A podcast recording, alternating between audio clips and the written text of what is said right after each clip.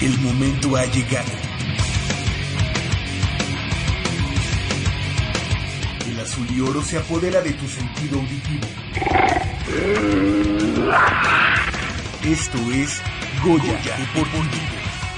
Los 90 minutos del deporte de tu universidad. Arrancamos.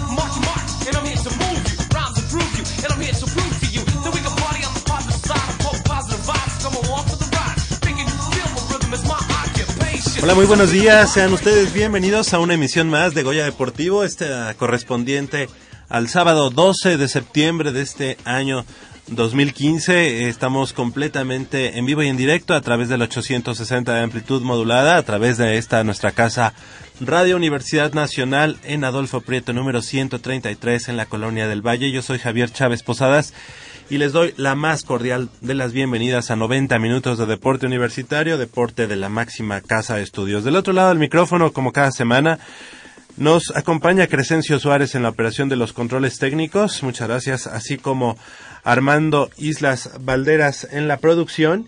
Y bueno, también eh, le agradecemos también a nuestra compañera y amiga también, Úrsula Castillejos, que está en la asistencia de la producción. Y de este lado del micrófono me da mucho gusto saludar, como cada semana, a mis desmañanados compañeros en esta mañana, eh, precisamente Nayeli Rodríguez. Muy buenos días, ¿cómo estás Nayeli?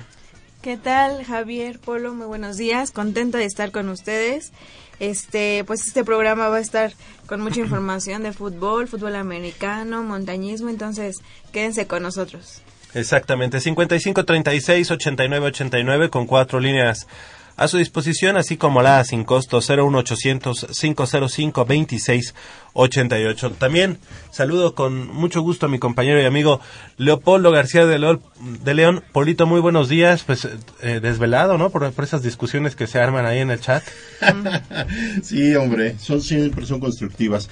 Este, buenos días Nayeli y Javier. Este, sí, eh, hoy también eh, aprovechando que Nayeli dice que habrá mucha información, hoy exactamente hoy se cumplen 61 años que los Pumas debutan en la primera división eh, jugando contra en el tecnológico jugando contra Monterrey en lo que sería su primer partido de, en primera división en segunda división. para eh, el perdón segunda división para eh, escribir una historia enorme y que sabemos que después se cristalizó el ascenso y bueno es, es importante porque es la piedra que ahora sostiene a toda esta historia no Así es. Perdimos, el... desgraciadamente, 3-1. 3-1, exactamente. Pero es, es, la historia que ahora eh, nos tiene con ilusión. 12 de septiembre de 1954. 54. 54. Eh, el año en el que la universidad consigue ese registro, esa, esa franquicia por parte es. del entonces eh, rector, ¿quién sería? Nabor Carrillo, supongo. Yo creo. Ahorita lo vamos a- no, vamos a, a checar, lo vamos a revisar.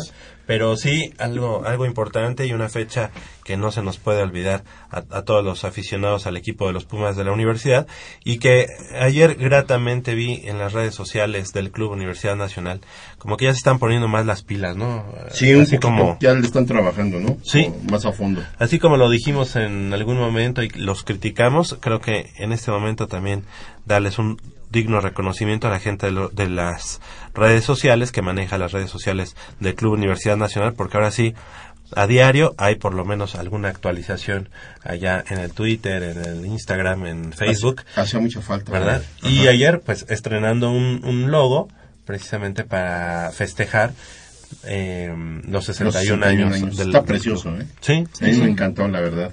sí. Y, y también recordar que eh, ahora el partido de mañana contra Veracruz marca una eh, fecha importante porque hace cuántos años aproximadamente todavía jugaba este el que era mi mi cuñado este Solari se le goleó al, al Al tiburón al 8-0. Tiburón 8-0 él, él formaba parte de esa de esa escuadra junto con Escoco Sí. entonces este Fue en es- 2007, ¿no? 2007, sí, fue 2007. 2007, o sea, ya ocho años. Ocho años ya. Ocho años están que, cumpliendo. que se da ese marcador tan abultado. Claro, los tiempos han cambiado y ahora Veracruz presenta un cuadro bastante competitivo y muy peligroso en cierta forma. Y bueno, Y este- saludamos. Ajá. Exactamente, vamos a platicar de ese 8-0 y de las expectativas que se tienen para el día de mañana. Como ya decíamos, cumpliendo 61 años el Club Universidad Nacional. Y aprovechamos el momento para saludar a nuestro compañero y amigo, al analista de esta mesa, Jacobo Luna. ¿Cómo estás, Jacobo? Mu- Muy eh, eh, desvelado, ¿no? Estabas ahí todavía echando pleito en la noche. Sí, la verdad es que nos quedamos con ese sentimiento de, de- de enojo por la derrota de México Pero, ayer ¿por qué en, el- en básquet Jacobo? y este pues tristes la verdad porque habían hecho un gran torneo el, el, el boleto olímpico se estaba ahí al alcance de las manos creo que no tendrán oportunidad mejor para, para lograr su, su pase a los Juegos Olímpicos. Ahora la cosa se complica más, ahora es un torneo en el que están otras 17 selecciones y en el que de esas 17 solo eh, eh, clasifican tres a los Juegos Olímpicos. Todavía no sabes en dónde se, va, se van a jugar eh, esos tres torneos porque son 18 selecciones divididas en tres torneos. Todavía no se sabe eh, en dónde se va a jugar ese, ese torneo, ese mini torneo clasificatoria son- para, son para Juegos torneos- Olímpicos. Es un torneo en el que van a ser seis equipos por cada uno Por- de exacto. los certámenes. Y nada más cada uno de los que gane. Y, cada y el líder de, ca- de esos tres grupos es el son los que acceden a, a Juegos Olímpicos. Y bueno, pues esos grupos son no solamente de, de América, obviamente. no, ya es, ya es nivel mundial, ya es mundial. Entonces, el, el nivel de dificultad incrementa, ¿no? Y aparte México ayer tenía el apoyo de su afición, eran más de 20 mil personas en el Palacio de los Deportes apoyando a los 12 guerreros. ¿Fuiste? ¿Fuiste? Sí, ahí, ahí estábamos. No, y además siempre estuvo adelante en el, en el marcador, Sí. seis puntos, siete puntos arriba. si no, si no dominó a Argentina, sí, sí tenía una clara ventaja hasta el término del tercer cuarto que se fueron empatados a 62 puntos. Igual al medio tiempo México iba arriba por 5. Si no, si no lo tenía dominado o, o si no tenía una amplia ventaja en el marcador. No te sí quemes ahorita era tus un- cartuchos. Está bien. ¿no? Digo, Oye, final una pregunta rápido. El- el- ¿Los grupos se forman, yo no lo sé, se forman, eh, digamos, es un sorteo o es regional? ¿Cuál? En el Eh, caso esto, de- eh, en este caso que está hablando Jacobo de los 18 equipos, es un sorteo, digamos, este, indistintamente te puede tocar un europeo o... Me, me imagino que, que así puede ser, yo creo. Bueno, pero hay que, hay que tomar en cuenta que en este torneo que acaba de terminar, eh, México también se enfrenta a Canadá, se, se enfrenta a Venezuela, después de ver lo que hace No, a la misma Venezuela. Argentina, que es un equipo fuerte. Sí, Sí. sí, que fue incluso medallista. Y No con este equipo, ¿verdad? Pero Canadá, sí. que era el rival al que no querías enfrentar en semifinales, termina siendo eliminado por Venezuela. O sea, Ca- Canadá. También va a participar en el...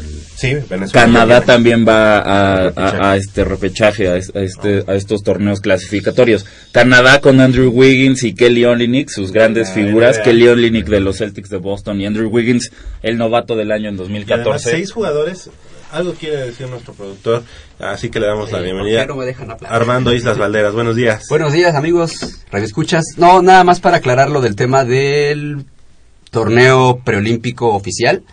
Eh, evidentemente, pues todas las regiones, o sea, África, América, Oceanía, Europa, eh, tienen su clasificatorio, lo cual, el cual da cierto número de plazas directas a los Juegos Olímpicos. En este caso, eh, el FIBA Américas daba dos plazas con este campeonato americano. Que va Venezuela y Argentina. Argentina y Venezuela. Y eh, el tercero, cuarto y quinto lugar, que es México, Canadá y Puerto, Puerto Rico, Rico. van al preolímpico clasificatorio del siguiente año, que todavía no tiene sede.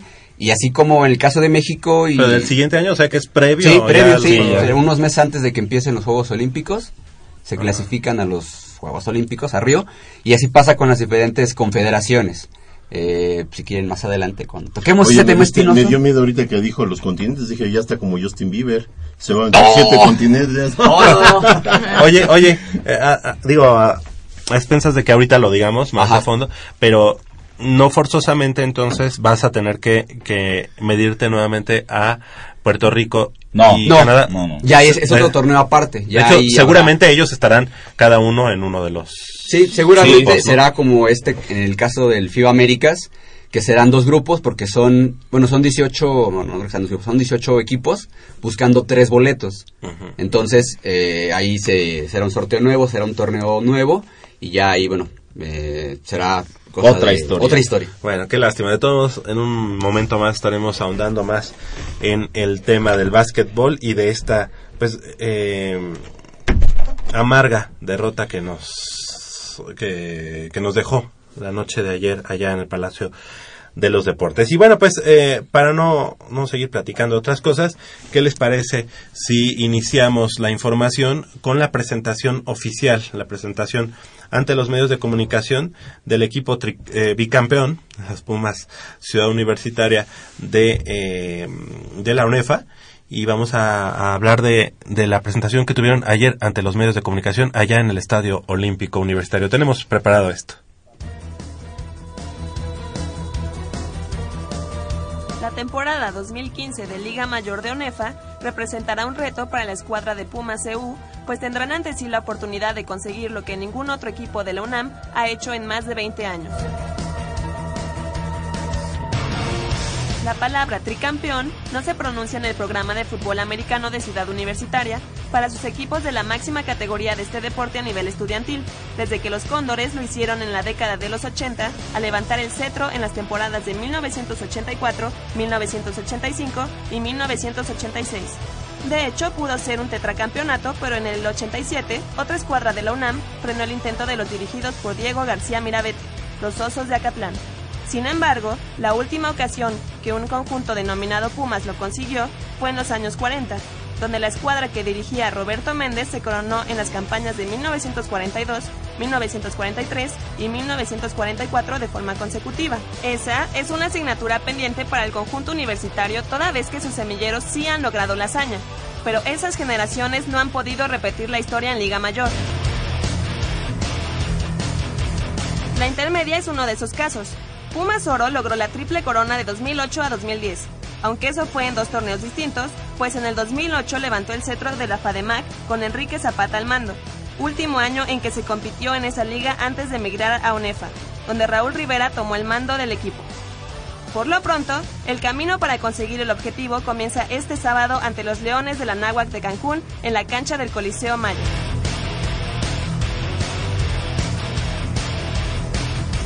Con información de Armando Islas para Goya Deportivo, Úrsula Castillejos.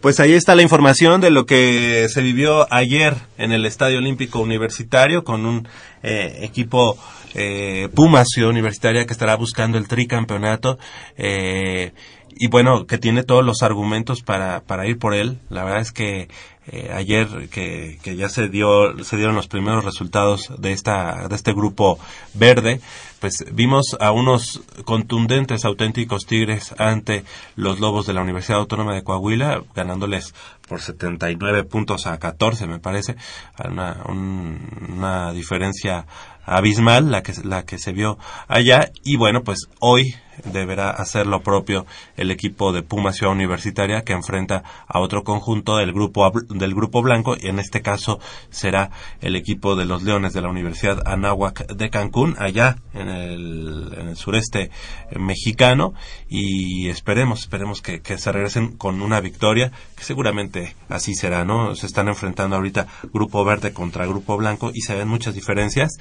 Eh, gratamente la, la tarde de ayer el equipo de Pumas Acatlán enfrentó a los linces de la Universidad del Valle de México Campus Lomas Verdes y contrario a lo que se podría pensar unos Pumas Acatlán que en el segundo cuarto iban eh, 13-13 eh, finalizó el, el partido 34 puntos a 19 y todavía con la opción en el último cuarto, en los últimos minutos de que Acatlán pudiera acortar las distancias y anotar otra ano- anotar otro touchdown.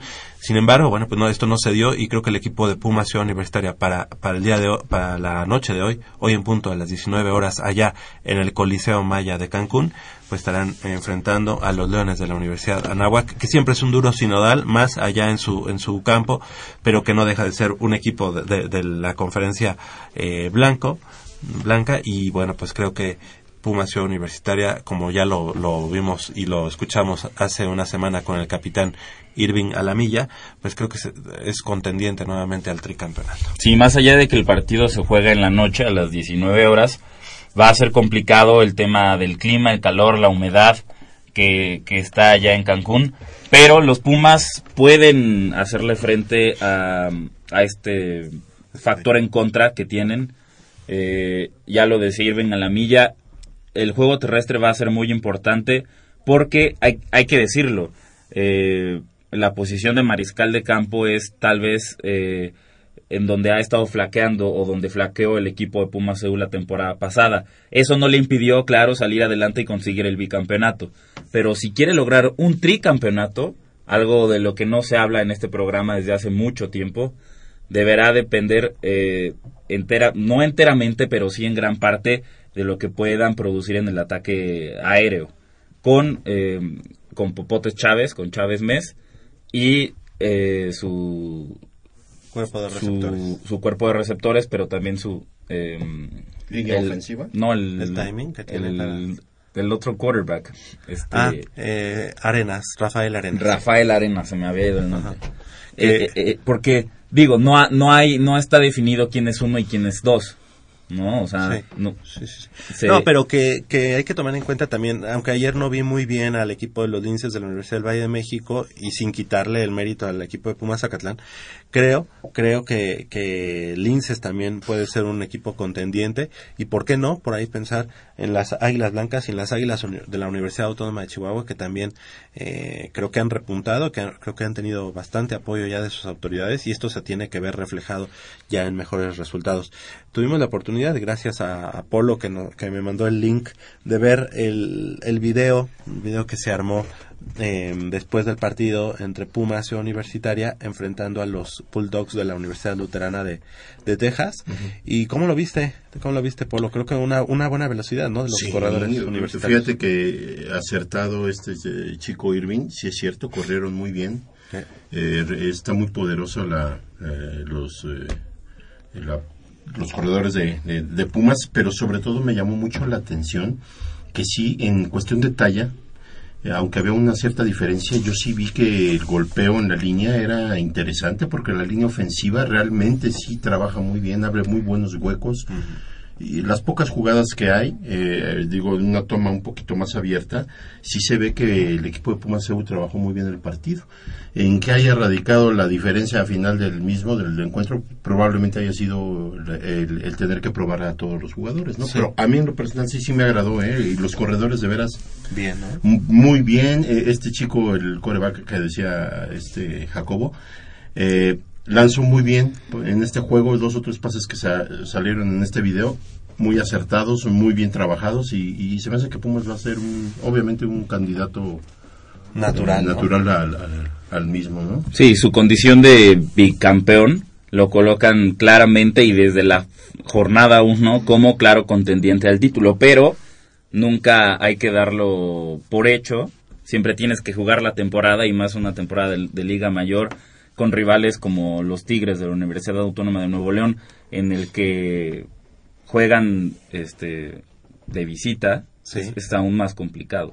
Sí, juegan allá en el, en el Gaspar Más de la capital eh, neoleon- leonesa. Y fíjate que algo también importante es que el mensaje que le está mandando Auténticos Tigres en este momento al equipo de Ciudad Universitaria es claro, ¿no? Eh, voy, voy por todo, voy con todo, porque previo, en la pretemporada, nosotros teníamos muchas dudas del equipo de auténticos Tigres, sin embargo, fueron a, a Texas, ellos sí ganaron su, su, Partido. su partido allá en Texas, en el Valle de Texas, me parece co- contra Mary Harding Baylor, y posteriormente, eh, bueno, el día de ayer, enfrentan al conjunto campeón de la extinta conferencia nacional, que son los Lobos de la Universidad Autónoma de Coahuila, y los despedazan, ¿no? 79 puntos a 14. Como que es un mensaje a De Pumas poderío, Ciudad ¿eh? Universitaria. Sí, yo creo que es un mensaje.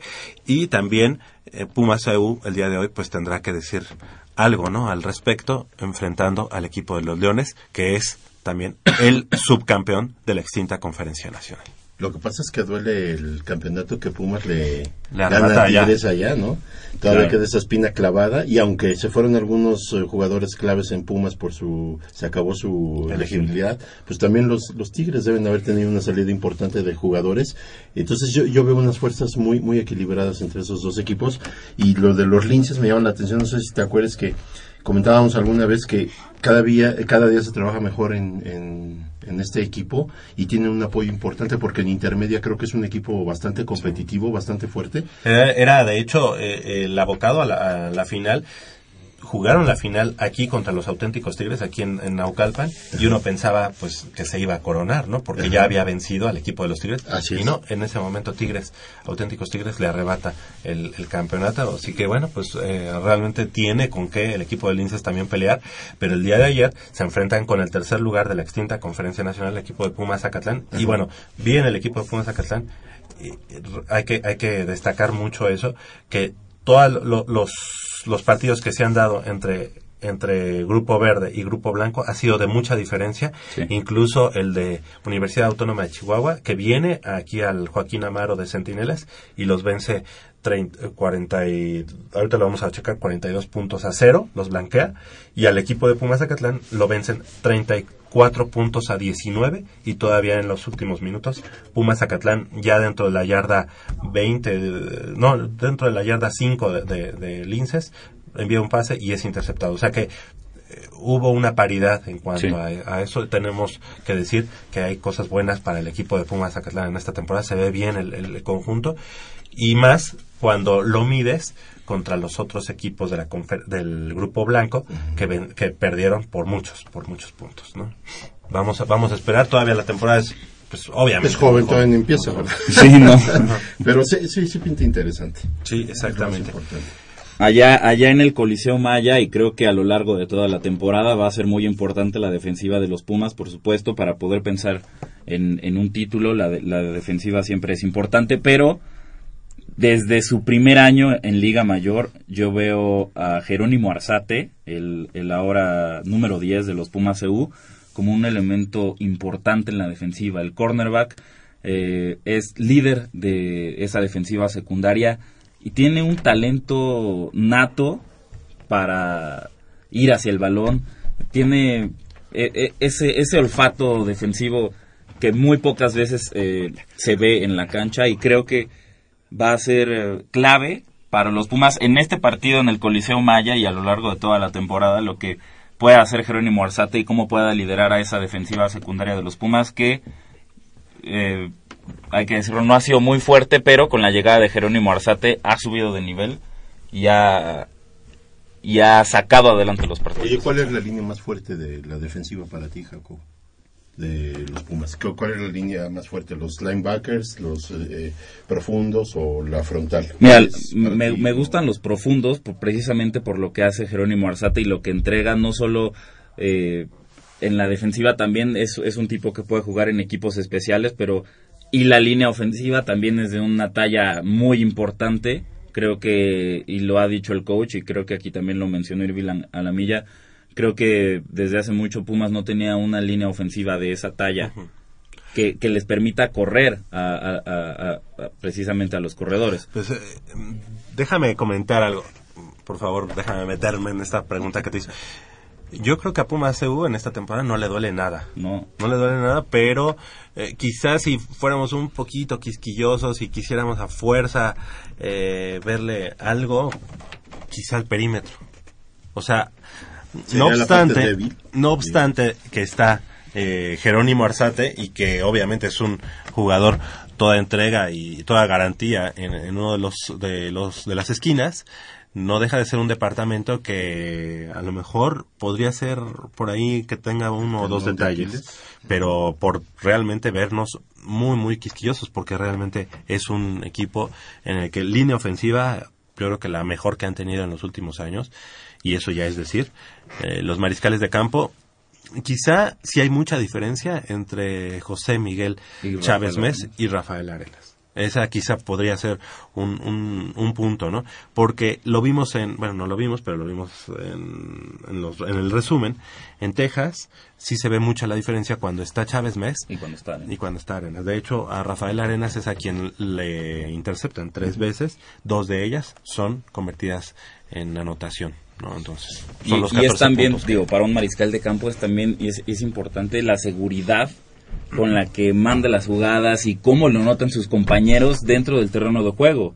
Es decir, a, a un novato, que no es el caso de Rafael Arenas, pero a- lo- los jugadores no van a responder de la misma manera con un novato en el terreno de juego que está temblando porque son sus primeras jugadas en Liga Mayor contra un, eh, un tipo de, ya de recorrido como es José Miguel Chávez Mes, que ya sabe lo que tiene que hacer, sabe leer las defensivas, sabe qué va, qué va a hacer cada uno de sus hombres, que tiene la experiencia y tiene el temple, y eso se nota también dentro de los demás jugadores que están en el campo. Ahora, te lo comentaba hace rato, creo que no hay mucha diferencia, o más bien creo que no, ha, eh, no está definido una posición de titular y suplente con Chávez Messi y Rafael Arenas. Creo que eh, van a, a compartir este con los controles. en- compartir tiempo en los controles Bueno, pero pero, sí pero sí tú quién, ¿no? sí claro pero sí para ganar digo para asegurar digamos Chávez Mes es tu hombre es el hombre con el que tienes que ir Seguro.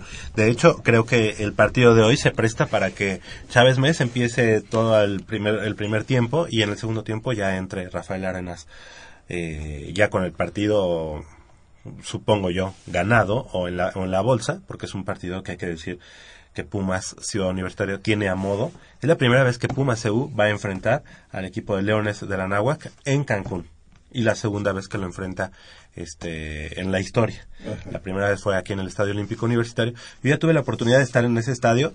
La verdad es que es como un estadio de perros negros de allá en Naucalpan con una sola tribuna de, de cemento y una tribuna muy pequeña de mm, digamos para el visitante. Eh, no sé cuántos Pumas vayan a ir en esta ocasión. Yo hace dos años estuve allá en la visita que hizo Pumas a Catlán al conjunto de los Leones y creo, es de decirte que no es tan difícil, por, digo, es, sí es un calor tremendo, obviamente, y, y sí hay una, un nivel de Humedad. de humedad importante, pero ya a la hora que se, se des- desarrolla el, el juego, a las 7 de la noche, ya no es un factor tan importante. Es malo que fuera a las 3 de la tarde, pues Sí, ahí no. sí, yo creo que sería complicado. ¿no? pero a lo largo de todo un partido estás en no, el último claro. cuarto y por supuesto que ese factor en contra ya empieza a pesar todavía más Exacto. Pues así las cosas con el equipo de Pumas Ciudad Universitaria, hoy en punto de las 19 horas, allá en el Coliseo Maya de, de Cancún, de Cancún, en la, la presentación del equipo de Pumas Ciudad Universitaria, eh, allá en esa, en esa ciudad quintanarroense. Y bueno, pues el equipo de Pumas Zacatlán, como ya lo comentamos el día de ayer, dio una muy buena pelea. Fue el mejor equipo, digamos, de la conferencia nacional o del grupo blanco que se enfrentó a uno del, del grupo verde. Y 34 puntos a 19, el marcador final, eh, la derrota, al fin y al cabo, para el equipo de Pumas Zacatlán frente a los linces de la VM, que estos linces que venían pues con una espinita clavada, porque la última vez que se enfrentaron allá en Acatlán, el equipo de Pumas Acatlán se convirtió en el primer, en el primer equipo de la conferencia nacional que, que vencía a uno de la conferencia de los ocho grandes en ese buen buen año 2013 cuando el equipo de Pumas Zacatlán se corona en la conferencia nacional. Así que, pues, eh, bueno, bueno, bueno los, los augurios para el equipo acatleco.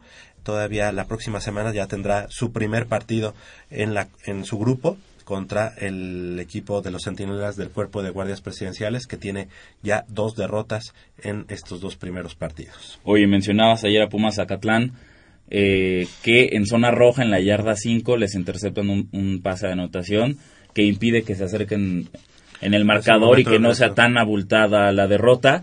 Pero para Pumas Zacatlán, si, si quiere lograr el campeonato en el grupo blanco, es importante la efectividad en zona roja. Es decir, yarda 5, no puedes dejar escapar una oportunidad de touchdown. Es importante que logren capitalizar esas acciones, porque nada te sirve llegar hasta la zona roja del equipo contrario si no lo, si no lo transformas o lo traduces en pases de anotación o en acarreos hacia las diagonales. Es importante para Pumas Zacatlán que logre mejorar en este departamento porque ya la temporada empieza hoy, está ya a la vuelta de la esquina. Y fíjate que algo importante que, que comentas es, al día de hoy, eh, fíjate que el equipo de Pumas Zacatlán tiene, está estrenando dos corebacks, dos mariscales de campo, ante la salida de César, de César hace dos años y ante la no incursión de Joaquín Báez del Corral, que acababa de terminar ya la carrera en administración en la FESCO Titlán y que es reclutado por una muy buena empresa, Ernst Young, de consultoría, y bueno, pues obviamente tuvo que sopesar y decir eh, pues Adiós. adiós al fútbol americano prematuramente y ahora pues eh, con dos mariscales de campo eh, ya el productor nos está presionando con el tiempo pero dos mariscales de campo novatos uno de uno de último año digamos de elegibilidad pero novato en el fútbol americano de liga mayor y que ha sido pues una muy buena incursión y que viene precisamente del torneo interfacultades de fútbol americano de, de la UNAM Último año por la edad. por la edad. Exactamente. 8 de la mañana con 34 minutos. Ah, Vamos a hacer una breve pausa porque si no aquí Armando Isla, nuestro productor, se va a infartar.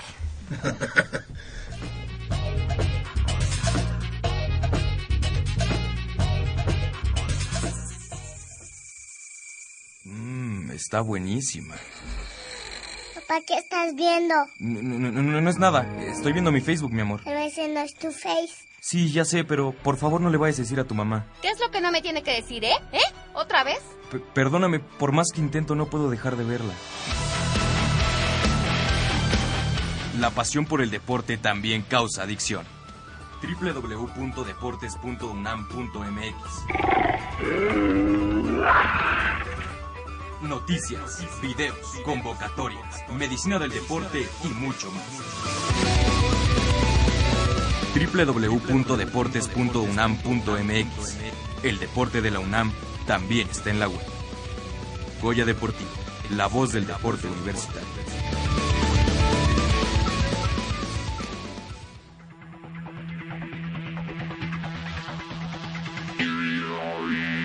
Enrique Peña Nieto recibió en la residencia oficial de Los Pinos a la delegación mexicana que acudió a los Juegos Panamericanos y Parapanamericanos de Toronto 2015. El primer mandatario les felicitó por los resultados en la justa canadiense y los conminó a seguir como la inspiración de nuestro país. México logró en los Panamericanos 22 oros, 30 platas y 43 bronces, mientras que en los Parapanamericanos se obtuvieron 30 medallas doradas, 36 argentas y 39 de bronce. El pasado jueves culminó el FIBA 3x3 World Tour Mexico City, celebrado en la pista roja del Estadio Olímpico Universitario, donde el conjunto de Denver se coronó campeón al derrotar 21 a 19 a la escuadra New York Harlem. Durante dos días, la UNAM alojó a 12 tercias provenientes de Estados Unidos, Canadá, Puerto Rico, Guatemala, Brasil y México, que buscaban el par de boletos que otorgó el torneo para la gran final a celebrarse en Abu Dhabi en octubre próximo. Previo al arranque de la temporada 2015 de la Liga Mayor, la UNEFA reconoció a lo más destacado de la campaña anterior, donde los Pumas, José Miguel Chávez Mes y Raúl Rivera Sánchez, fueron condecorados como el jugador más valioso, así como Head Coach del año, respectivamente. En total fueron premiados siete jugadores, dos entrenadores en jefe y varias figuras destacadas del ámbito profesional, tanto público como privado del país.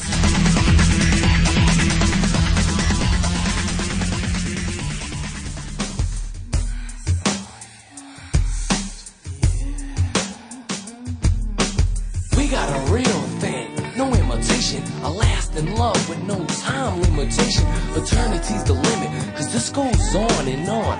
Huh. Ain't at the crack of dawn, your face is the first thing I wanna see. While your body's right next to me. A gentle hand, a loving stroke, a light massage. My love is not a joke. More like a 8 de la mañana con 37 minutos. En un momento más platicamos, si quieres, de los resultados que se han dado en, el colegial de fútbol americano y además de la NFL que ya por fin Por terminó fin. esa larga espera. Llega el mejor momento de- del año y bueno, estamos muy contentos de que ya la NFL, una liga de verdad, ¿no? Sí. Sí, Una liga de por fin. Por Por ya hacía falta. Exactamente. Pero bueno, pues además de, de tener mucha información, tenemos algo que, que nos da mucho gusto presentar aquí en Goya Deportivo y es eh, al maestro Daniel Castro, presidente de la Asociación de Montañismo de la Universidad Nacional. Buenos días, maestro. Maestro Castro, ¿cómo estás? Buenos días, con Daniel es suficiente, pero sí, buenos días. Perfecto, muy bien, muchas gracias. Muchas gracias por la sencillez también. Y también eh, presentamos a nuestro compañero y amigo y además especialista en estos temas y que siempre cuando hay algo de montañismo, espeleología, escalada en roca, este, algo que se me haya olvidado, no sé. Arturo Alavés, ¿cómo estás? Muy buenos días. Muy buenos días, Javi. Muy buenos días a todos. Aquí con gusto otra vez desvelándose para estar con ustedes, pero con el mismo ánimo de siempre. Dijiste, mejor ya no llego a mi casa, mejor Pues sí, voy directo. ¿no? me voy directo. Muy bien. Daniel, Daniel Castro, platícanos un poco, un poco sobre Rompiendo Límites, que fue el tema sobre el que se desarrolló la Semana de Montañismo que se organiza eh, por parte de la asociación de esta especialidad en la Universidad Nacional y que se present- que presentaron conferencias y actividades deportivas allá en Ciudad Universitaria y que concluyó la semana la semana pasada, Apenas, Daniel. sí, el domingo pasado. Pues mira, la semana de montañismo teníamos ya cerca de 10 años de no realizarla. En cierto sentido, este, el foro que teníamos, que se estaba acostumbrando a la gente que nos estuviera viendo casi cada año, en algún momento lo, dejamos y esta vez decidimos retomarlo y quisimos hacerlo con un tema en específico, con un eslogan, por así decirlo, un, un- un lema. Y el que se nos ocurrió, bueno, que a final de cuentas de tanto eh, estarle pensando, fue llegar a este tema de rompiendo límites. Lo que queríamos en la semana era que conjuntar una serie de ponencias y de personas cuyo, por cuyas actividades, a pesar de que sean todos gentes muy profesionales, llegaran a ese punto en donde motivaran a la gente y les explicaran por qué, por qué romper un límite y cómo llegar, eh, aún a pesar de tener tantos años de experiencia y estar en expediciones, todo este rollo, en un momento tenían que romper un límite que los hacía como que iba a ser su, su parteaguas, ¿no? De, el continúo o el me regreso o- y- y la diferencia fue que al decidir hacerlo pues obtenían un triunfo, obtenían un, este pues algo que, que, dejaba una satisfacción. Y yo creo que es algo que, que ustedes como montañistas y todas las subespecialidades que existen en- dentro de la- del montañismo, pues enfrentan día a día, ¿no? Eh, en, en esta, en esta su especialidad. El hecho de no solamente la preparación física, atlética, de, digo, de capacidad de respiración, todo eso, sino también la capacidad mental y los límites que uno muchas veces se auto, eh, digamos, se autopone, te- ¿no? te. Y mira, realmente, curiosamente, todas las conferencias que tuvimos, todas, tuvieron mucho que ver, casi in- a pesar, por ejemplo, Héctor Ponce de León, Elsa Ávila, gente que tiene muchos años ya practicando montañismo, que han estado en la cima del Everest, que han hecho 25 veces la cima de la Concagua. Nuestra propia gente, la que hizo una, una conferencia fuera de nosotros, que también estuvieron aquí, los estuvieron ustedes aquí de invitados, eh, que fueron los espeleólogos que hicimos la cueva de Linita, que hicimos fuimos a más de mil metros de profundidad. Todos ellos coincidían y me daba cuenta que todo el mundo al hablar este, coincidían en un punto, decían, ¿qué estoy haciendo aquí? no ¿Por qué, por qué estoy pasando frío? ¿Por qué estoy pasando hambre? Tengo sueño, estoy me, me duelen mis manos, ¿no? los pies, eh, Y- la cabeza. y, sin, en cambio- sin contar el, el peligro, ¿no? Que todo esto conlleva. Pues el, el peligro, fíjate que eh, ese es un tema que siempre nosotros eh, tratamos de... eh, el peligro no es como tal un, un in situ en nuestras actividades, ¿no? Porque todos llevamos a través un, un proceso de enseñanza y al aprender cuestiones técnicas y todo, evidentemente te deja, tenemos mucho, mucha cultura de prevención del riesgo. Evidentemente va a haber cosas que no vas a poder manejar, que son ya las cuestiones naturales, Que ¿no? no sé, una caída de rocas, este, en un desafortunado encuentro con alguna serpiente hasta inclusive, ¿no? claro. Eso ya no lo puedes controlar. Pero lo que nos toca a nosotros, el, digamos, el colocar las cuerdas, el con técnica avanzar en cualquier terreno, escalar, eso, eso sí, afortunadamente lo, lo, los- lo tenemos controlado hasta donde más se puede. Pero bueno, en cierto sentido sí hay, aparte, aún así aparte de eso, la gente más preparada, la gente más fuerte, pues llega un momento en que dice, ya, ¿qué estoy haciendo aquí? No, estoy cansado, ¿no? Arturo, Arturo a la vez, platícanos cómo fue este esta semana semana de montañismo, qué tal, qué tanto se cubrieron las expectativas por parte de la asociación y por parte de los asistentes. Pues yo creo que todo fue todo un éxito porque para nosotros fue también todo un reto de organizar, traer a ponentes de gran nivel como lo fue Elsa Ávila, que es la primera latinoamericana en subir el Everest, Héctor Ponce, que también ha subido tres veces el Everest, y Ramón múltiples Espinaza. montañas, Ramón Espinaza, que es eh, a hoy por hoy yo creo que el mejor cañonista de México, Tuvimos a los mejores escaladores de México, las mejores escaladoras que les llaman las rock stars de México, porque de verdad son unas estrellas verlas escalar. Fue un reto como conjuntar a todos ellos en la semana, estarse poniendo de acuerdo, traerlos. El Ávila venía de, de otro estado, una escaladora también, y estarlos poniendo de acuerdo en, qué- en cómo iba a ser todo este Héctor Ponce estaba en, en Nepal cuando estábamos nosotros negociando. organizándolo Sí. para que llegara y, y comunicándonos, oye, cómo de esto se va a tratar y ah, sí, claro. Fue todo un reto para nosotros también, pero Héctor Ponce, que es expe- expedicionista de alta montaña y camarógrafo de Discovery. de Discovery Channel. Él contribuyó con, bueno, hacer, hacer film en arriba en el Everest.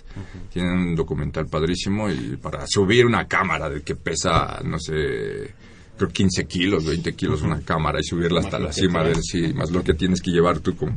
Nada, es un gran ponente, de, de verdad, tiene una facilidad de palabra, el Ávila. Elsa Ávila, primera eh, mujer latinoamericana en alcanzar la cima del Everest. Ajá, así es. Y eh, ella, por ejemplo, ha abierto, como mujer tiene primeros ascensos en muchas montañas, ha abierto muchas rutas como mujer.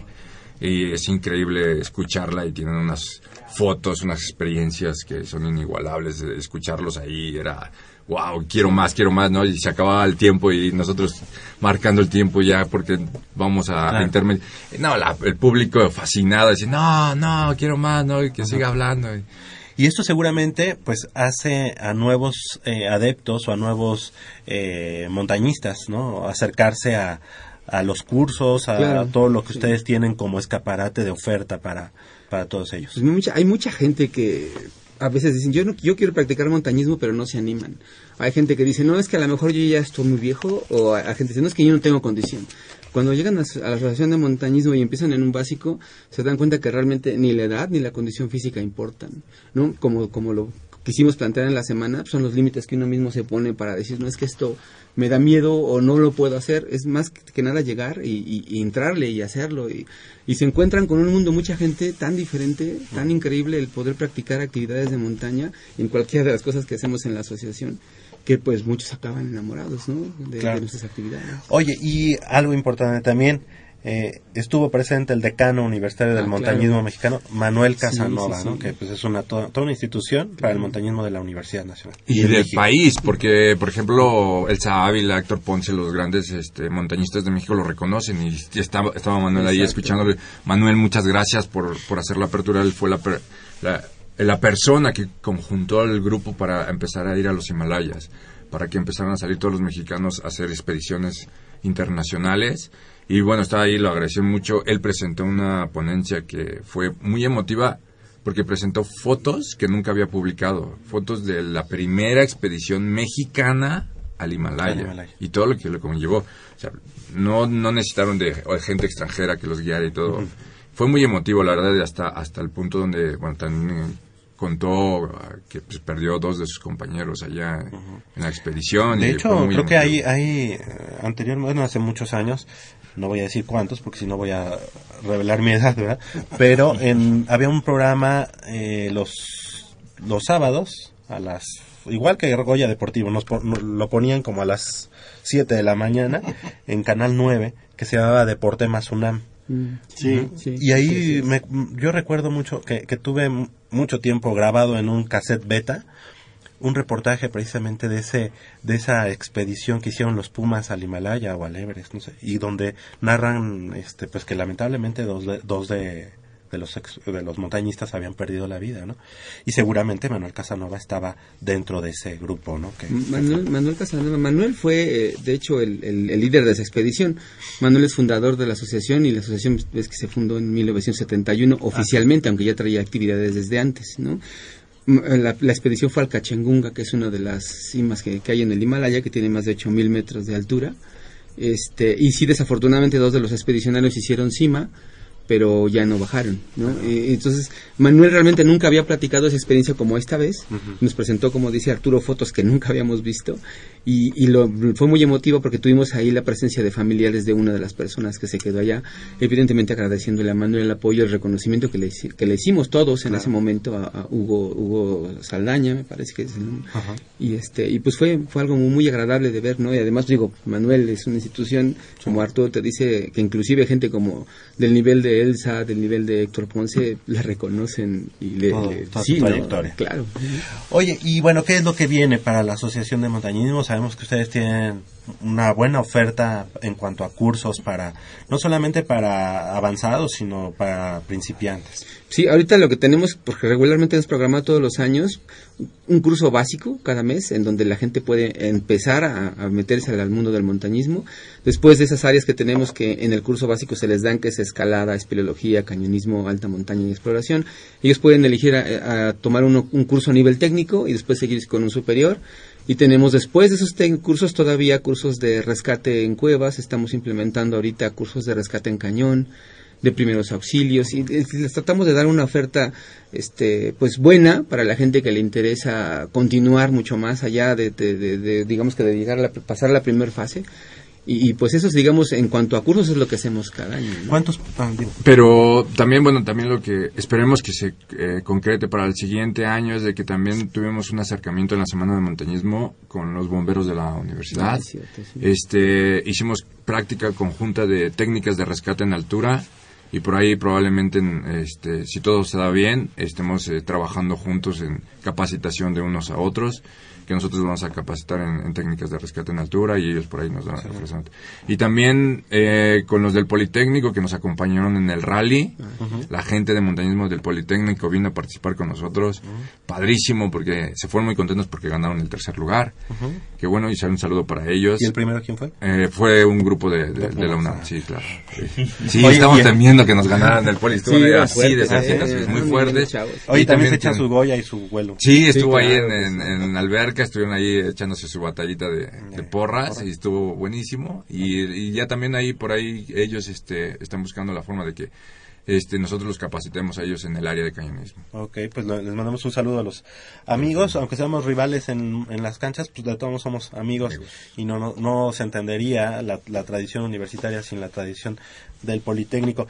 Y bueno, pues ¿cuántos, cuántos montañistas hay en la UNAM o cuántos, en la asociación, cuántos Pumas hay? Mira de staff o sea me refiero a la gente que son instructores y monitores son 60 60. Eh, ma- ma- a- calcula alrededor de ellos dos o tres personas que ayudan, que se están preparando, y esto ya estamos hablando de casi 200 personas.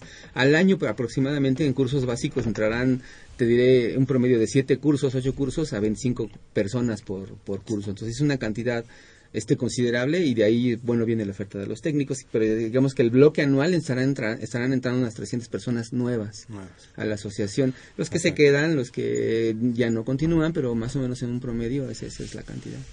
Pues enhorabuena, viene una película digamos, de Everest. Everest, en los próximos ahí. días. Así que bueno, pues, seguramente por ahí van a estar ustedes, porque esa, esa, esa adrenalina, digo, aunque sea hollywoodesco, Sí, sí. yo creo que esa adrenalina también verla en la pantalla es, es importante. Pero no es, o sea, tengo entendido que lo, el film sí lo hicieron en el Everest y sí, están filmados Están- arriba. o sea, o sea, Y además por la, por Sí, la gente que está en el- la producción y de actores, pues, se ve que, Se ve buena. Yo no, sí la es- voy a ver. no va a ser churro. No, yo sí la voy a ver. Yo, yo sí la voy a ver. Oye, Pues- sabes que antes de que se nos olvide, este, eh, esta semana es la semana de, de- de- bueno, que tienen que ver con las cuestiones del terremoto de 85, todo este rollo. En Universo, en Universum realizan algunas actividades y probablemente nosotros estemos ahí, no sé si el viernes o el sábado, en una demostración de técnicas de rescate. Ah, el grupo perfecto. de espeleología de la UNAM también. ¿Dónde puede la gente estar en contacto con ustedes? ¿Una página de internet? Pues ahorita tenemos en nuestro perfil en Facebook, que es Asociación de Montañismo UNAM. Este, y ahorita ya vamos a, ya va- vamos nuevamente a habilitar nuestra página de internet, ya la anunciaremos. O el teléfono, el 5622-0605, ahí les dan informes con, de cualquier cosa. 5622-0605. Allá en la alberca. Ahí eh, junto a la alberca de la UNAM, si alguien quiere ir, estamos atrasito de la alberca. Finalmente, las cinco subespecialidades o las, eh, las modalidades que hay en montañismo. Es escalada en roca, Ok. exploración, alta montaña, cañonismo y espeleología. Espeleología es en cuevas. Es en Ajá. cuevas. Eh, escalada en roca, bueno, pues obviamente. Eh, Bueno, escalar roca puede ser deportiva, puede ser de interior o este, O de competencia. boulder de Que es la que vemos mucho por ahí por Ajá, el ajá, Estadio que- que lo Sí, que sí, sí. se- Ok. sí. Y bueno, alta montaña. Alta Claro, montaña. Alta montaña, una Sí. montaña alta. ¿Qué más? Es exploración. ¿Y ese Eh, que, qué se- Por ejemplo, los de exploración es el grupo que sale y se va a desiertos, a selvas, Ah, a recorrer bosques, a encontrar infinidad de Es cosas. el manejo de la carta topográfica, brújula, o sea, el dominio de todas las técnicas de orientación. De supervivencia también. Por ejemplo, también les damos ese tipo de, de- de prácticas para que, digamos, en algún momento ellos digan, vamos a ir a este lugar y lo vamos a atravesar de tal punto a tal punto. Y ya, si ellos deciden involucrar este cuestiones, eh, no sé, antropológicas o cosas así, ya es otra cosa, culturales, sociales, en la ruta que van a definir. Es más o menos la idea de la exploración. ¿Y la otra? ¿O ya dijimos todas? Cañonismo, Cañonismo. que es el, el descenso por el cauce de un río que está encañonado, que tiene pares verticales a los lados. O sea, ahí en San Luis Potosí hay varios. Eh, muchísimos. San Luis Potosí es, Es donde Durango, no, no, no sé. Querétaro, Querétaro, está Sí. Fue, fue la experiencia que nos platicaron las chicas que vinieron la otra No, ese sería es espeleología. espeleología. Ajá, Porque es como en cueva, En cueva, descenso en cueva. Ok. Pues felicidades, felicidades y gracias por haber estado esta mañana con nosotros. Te agradecemos mucho, eh, Daniel, Daniel Castro, presidente de la Asociación de Montañismo de la UNAM. Y bueno, pues los, micro- los micrófonos de Goya Deportivo quedan abiertos para que vengan y nos platiquen de todo lo que están logrando, de todo lo que tienen en puerta. Muchas gracias. Muchas gracias a ustedes por tenernos aquí. Gracias, Arturo. Arturo, Gracias, muchas gracias a todos y un gusto saludarlos otra vez. Igualmente, estamos aquí en Goya Deportivo, son las 8 de la mañana con 53 minutos. Vamos, vamos a hacer una breve pausa y regresamos con más información aquí en Goya Deportivo.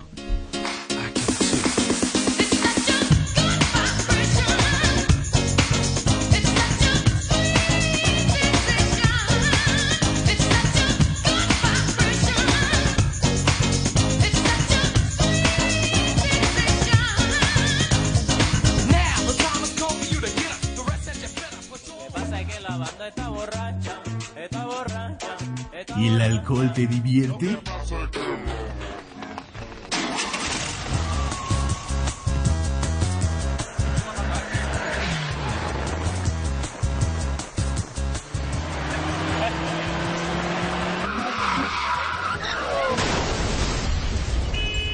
No seas una estadística más. La vida embotellada no es retornable.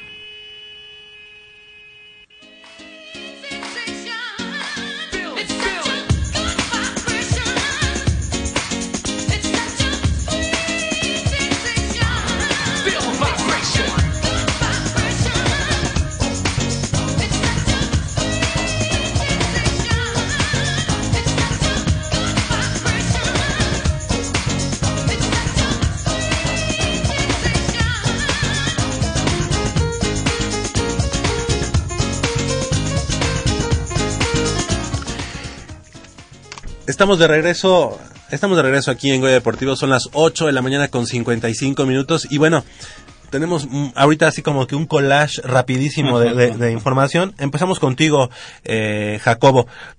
Ya inició, obviamente, eh, la temporada de la NCAA de fútbol americano y bueno, se han visto unos partidazos, ¿no? Sí, partidazos. Y como sabemos que nuestros amigos de Goya Deportivo son fieles seguidores del fútbol americano colegial de los Estados Unidos y particularmente de la Universidad de Notre Dame por los lazos que, que tiene con la Universidad Nacional Autónoma de México. En el sentido del fútbol americano. En el, en el sentido de todo, en el sentido de los también. colores, en el sentido de todo. O sea, eh, es, es eh, nos identificamos mutuamente con, con esa universidad. Bueno, Notre Dame en el primer partido de la temporada 2015 le ganó 38-3 a Texas, a la Universidad de Texas, a los Longhorns, a los Cuernos Largos Cuernos de Texas, mejor conocidos como Cuernos Largos Pero ese en México. estamos hablando de la conferencia del Pac-10. Sí, fue Notre Dame es un equipo que no tiene conferencia. Ajá. Notre Dame es un equipo, digamos, independiente. Independiente. Texas tiene su conferencia y Notre Dame 38-3 frente a los Longhorns, que son un programa fuerte, un programa serio, de los más importantes ahí en Estados Unidos. Y mucho se hablaba de, bueno, qué iba a pasar con la salida de nuestro mariscal de campo que nos llevó en 2012, o bueno, que llevó a Notre Dame en 2012 a la final, eh, al partido por el campeonato nacional. Ahora es el, el mariscal de campo titular en la, en la Universidad de Florida State. Sí, qué extraño, ¿no? Que- Que en la NCAA se den este tipo de, de intercambios. se, se permite, eh, en este caso fue, termino mis estudios con esta universidad, pero me quedo un año más de elegibilidad. Si no me siento a gusto, puedo buscar acomodo en otro lado. Y además, eh, después de, de, de la salida de James, ¿cómo se llama? James Winston. James Winston, que se fue al equipo de a Tampa. Tampa. Y que, y que mañana, James, mañana en la NFL, ya basándonos en este tema de la NFL, James Winston y los Buccaneers de Tampa Bay se enfrentan a Marcus Mariota y los eh, Titanes de Tennessee. La O sea, selección 1 y 2 del draft dos. 2015. Y Marcus Mariota, que viene de los Patos de Oregon, De Oregón. y que el año pasado precisamente perdió, perdió el equipo, el, partido final. el primer Heisman en la historia de la universidad y se quedó a nada de darle también a Oregon su primer campeonato. Y qué raro. ¿no? Que en una universidad como Oregon, eh, con todo ese gran apoyo y ese gran apa- apoyo también mercadológico, porque hay que, hay que recordar que el dueño de Nike es egresado de la Universidad de Oregon No. y bueno, casi le tiene a Oregon el departamento de diseño ahí. Cada partido estrenaban eh, Combi- uniforme, combinación y cascos. partido. Sí. caray. No, no, no. o Unos sea, cascos espectaculares, ¿eh? Sí, y que Oregon, a final de cuentas, no es tampoco el, el- nunca ha sido el, El- el el- equipo tradicional. El ¿no? resurgir de Oregon vino con Chip Kelly, el ahora entrenador en jefe de las Águilas de Filadelfia. Chip Kelly, una mente maestra en cuanto a la ofensiva, vino a revolucionar el fútbol am- americano colegial, porque así es. El fútbol americano colegial tiene un antes y un después de, eh, con Chip Kelly. Eso es verdad, hay que decirlo. Chip Kelly trajo maneras eh, impresionantes en- en- para dar eh, señales en la ofensiva, para esta no huddle offense que, que es esta ofensiva Sin- rápida, sin reunión. sin, sin la reunión y, con voltear a la, a la- y a la que hasta hoy en día siguen sin acoplarse los, los demás equipos. Toda esa filosofía de, de Chip Kelly la acarreó el coordinador ofensivo Mark Helfrich, que ahora es el entrenador en jefe, y, y ha probado el éxito de, de Oregón, que bueno, ayer, eh, ayer, la temporada pasada los llevó a la, quedó. a la final por el campeonato Oye, nacional. que parado- paradójicamente creo que el peor de sus uniformes lo, lo estrenó en el, partido del campeonato. Sí. Eh, yo creo que era nada que ver con los colores de Oregon. Fue un blanco con plateado. ¿no? En la, en la Ujú. final contra Sí. Ohio. Contra Ohio State. Contra Ohio State, exactamente. Bueno, pues muchas gracias. ¿Cuándo juegan los delfines? Pues no has dicho lo, lo- lo realmente importante. Los Delfines de Miami juegan mañana Ok. contra los Pieles Rojas de, de Washington. Ryan, Ryan Tannehill eh, está Ya, ya llamado a tener ya un- una Ya, temporada, digamos, de consagración en la NFL y unos Redskins que en los que no va a jugar Robert Griffin tercero. Eh, el entrenador Jay Gruden le dio el puesto titular a Kirk Cousins. Ujú. El mariscal de campo. ¿También vas a Delfines? Este, No, No. no, no, no. Le va a los, a A- los Broncos. a los Broncos de A los Denver. Broncos de Oye, y, y sus vaqueros de aquí del compañero. Y los vaqueros juegan lunes por la noche en el ATT Stadium en casa contra los gigantes de Nueva York. Y que ya se está cocinando por aquí, Goya Deportivo, estar presentes en ese gran partido ese- este Delfines de Miami contra Vaqueros de Dallas. Ahorita me tienes que dar. Sí, te- así lo vamos a hacer. Bueno, y da- también le damos la bienvenida a Úrsula, Úrsula Castillejos de este lado del micrófono, porque bueno, no, no podemos desaprovechar toda su experiencia para que nos platique del US Open, que bueno, pues eh, obviamente tú, tú seguiste. Platícanos Sí. un poco, Úrsula, buenos días. Buenos días. Eh, pues creo que fue toda una sorpresa respectivo al, al circuito femenil, porque la 1 y 2 quedaron eliminadas y creo que nadie se esperaba que Serena Williams quedara eliminada en ninguna fase. O sea, todo el mundo pensaba que ella sería la campeona. La- y aparte de, pues, la oportunidad que dejó pasar, ¿no? Porque si ella ganaba este US Open, ganaba el año calendario, igual que Steffi Graf lo hizo hace ya tiempo, la empataba en cuanto a títulos y quedaba solo dos títulos abajo de Margaret Court, que es la que lleva el liderazgo hasta el momento sobre eso, ¿no?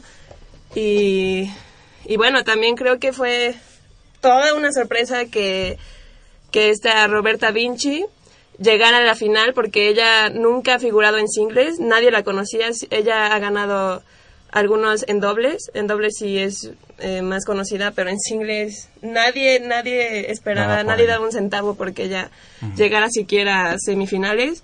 Y bueno, pues le ganó a la favorita de todos los tiempos, creo que fue un muy buen logro sobre ella. Y también eh, sobre esta Flavia Peneta que le ganó a la número 2, a Simona Halep, que venía jugando un tenis impresionante hasta la semifinal. Y bueno, en hombres creo que todos esperábamos que Djokovic y, y Federer llegaran a la final. Oye, el, eh, es final italiana, es inédita esta final, ¿verdad? Sí. En la rama femenil. De hecho, es la primera vez que una italiana llega a, a- a la final de un Grand Slam. Ajá. Y bueno, ahora son dos las que llegaron. Y creo que se hablaba de la edad de esta chica que vence a Se- a Serena Williams el día de ayer. Se hablaba mucho de la edad, que porque era Sí. ya una muchacha de 33. veterana ya dentro del circuito. De hecho, las dos son ya veteranas. Esta Flavia Peneta tiene 33 y Roberta Vinci tiene 32. Oye, Las dos ya Úrsula, pero tú como tenista, ¿a qué, ¿a qué atribuyes la derrota de Serena Williams cuando se había llevado el primer set de manera, digo, no sencilla, pero sí una ventaja considerable? Pues bueno, ayer viendo la entrevista que le hicieron a Vinci, ella dijo que ya en el segundo set ella pensó en, bueno, pues no tengo nada que perder, me voy a soltar y a ver qué sale. Y fue cuando ella empezó a hacer mejores tiros y Serena Williams empezó a presionar. Aunque ella dice que no, que ella nunca se presiona, que nunca siente presión, sí se notó mucho que ella sentía esa presión de, pues yo soy la favorita, estoy en, En Nueva casa, York, sí. en mi casa, tengo que ganar para el año calendario, para empatar a este Figrar, porque todo el mundo tiene las expectativas en mí, todo el mundo está hablando de mí en este torneo, no se habla de Djokovic, ni de Federer, ni de nadie más, más que de mí. O sea, tengo yo que demostrar que puedo, ¿no? Entonces, ¿se confió? no, se presionó. O sea, fue más como que, más mental el rollo de que, ah, y entonces la otra empezó a hacer buenos tiros y Todo se la empezó, a ajá, Sí. la empezó a sorprender, eh, Serena empezó a fallar y entonces empezó a perder confianza en su juego y ya. se- Oye, nada más se para apuntar esto que menciona Úrsula, el año calendario es ganar los cuatro Grand Slams en un mismo año año. calendario. Serena Williams ganó Australia, ganó Francia, ganó Wimbledon también. Y llega a la final de Estados Unidos. Yo te voy a decir Djokovic. algo. Yo vi el juego de Serena Williams contra su hermana Venus. Y quiero decirte que yo desde ese juego a Serena la vi muy, muy este, tambaleante. De hecho, Venus Williams no le gana por, por errores más de Venus que aciertos de Serena. Y daba la sensación de que fue muy, ¿cómo te diré? ¿Cómo te describí el juego? Como que muy, o, ¿cómo te diré? ¿Comprado? relajado, como que muy relajado. Yo vi, de verdad, créemelo, yo, yo sé poco de tenis, pero estuve observando y hubo bolas, que- bolas que Venus Williams podía haber alcanzado y ya no corría por ellas. A mí me, me dio Yo mala, como vi mala ese partido, es que estaba... Claro, muy flojo el juego. La, la Yo- hermana yo- no se va a poner en el camino. de- Sí, yo, de lo, yo Serena, entendí ¿no? ese También. partido como que estaba arreglado. Sí. Como que Serena Williams ganó el primer set y en el segundo dijo, bueno, para que mi ajá. hermana no se vea tan mal, este, le voy a dar un poco de chance, yo me voy a relajar. Y en el tercer set dijo, no, pues aquí voy yo. Y la Y hermana, apretó. y la hermana dijo, ok, es, Va por- vas va tú, porque es tu momento. Yo no me puedo poner en, en medio de que tú seas la estrella y ganes todo lo que nadie ha ganado antes o, Claro. o que estés cerca, o sea, yo no me voy a interponer, ¿no? Pero Serena también dijo, bueno, yo no te voy a hacer quedar mal ganándote 6-1, 6-1, 6-0, 6-0, o sea, Exactamente. vamos a hacerlo como que fue un buen partido, relajado, ¿no? Muy relajado y extraño, yo, casi no veo tenis. Te digo, pero yo, yo siento que si Venus realmente hubiera empleado su potencial, se hubiera dado un, juegazo, ¿eh? Y Sí. si me apuras, Sí, sí, sí. hasta ganaba Venus Williams, ¿eh? Pero bueno. Sí, yo también yo lo vi raro muy bien. juego. Pues para mí la ganadora siempre va a ser Bosniaki, así que bueno, pues ya, no me interesa. Entonces, ¿creen que Venus no esté creciendo por su hermana? O sea, que pudiera dar más. Es No, que, no, es que Venus, este Venus ya no tiene futuro en Bueno, el circuito. Venus ya pasó o su sea, sí, momento. no, ya. Sí, no, ya Venus Bueno, ya pasó no su podemos momento. decir eso, porque si tenemos a dos italianas que nadie Bueno. da un centavo por ellas, Y que tienen Venus 32 ya Eh, es que. Venus, o sea, su participación en el circuito es esporádica, o sea, Sí, no, la ves, aparece, no la ves en cuatro no. meses y de repente aparece en el US Open. Entonces es inconsistente en ese A sentido. lo, a lo mejor van Sí. a michas. Pero porque ya también fue su momento, ¿no? Ya ¿Eh? fue el momento de Venus. Ya fue el momento de Venus. Venus hubo una época en la que Fue- brilló bastante. Sí. Oye, pero me da mucho gusto que Úrsula esté aquí con nosotros y que nos venga a platicar de tenis, Sí, porque justamente el día del partido entre las hermanas Williams, les voy a decir que en el noticiero de Televisa Deportes, la chica esta que estaba dando la nota, una nota como grabada, dijo, así literal, ¿eh? la final anticipada del US Open. Yo dije, no, no sabes nada, mija. La final anticipada.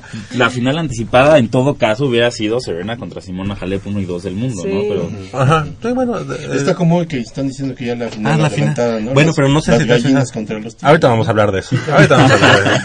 Y no, te agradecemos que, que, que, que también vengas, que nos platiques de, de algo que no en todos lados y que qué bueno que en Goya Deportivo ya también estamos abriendo. Tenemos un especialista. Tenemos un especialista. Sí, sí, porque todos queremos hablar de, De todo. fútbol, soccer, todos queremos Ah, sí. hablar, Del pero no, bueno, para- no, no todos del americano, la verdad.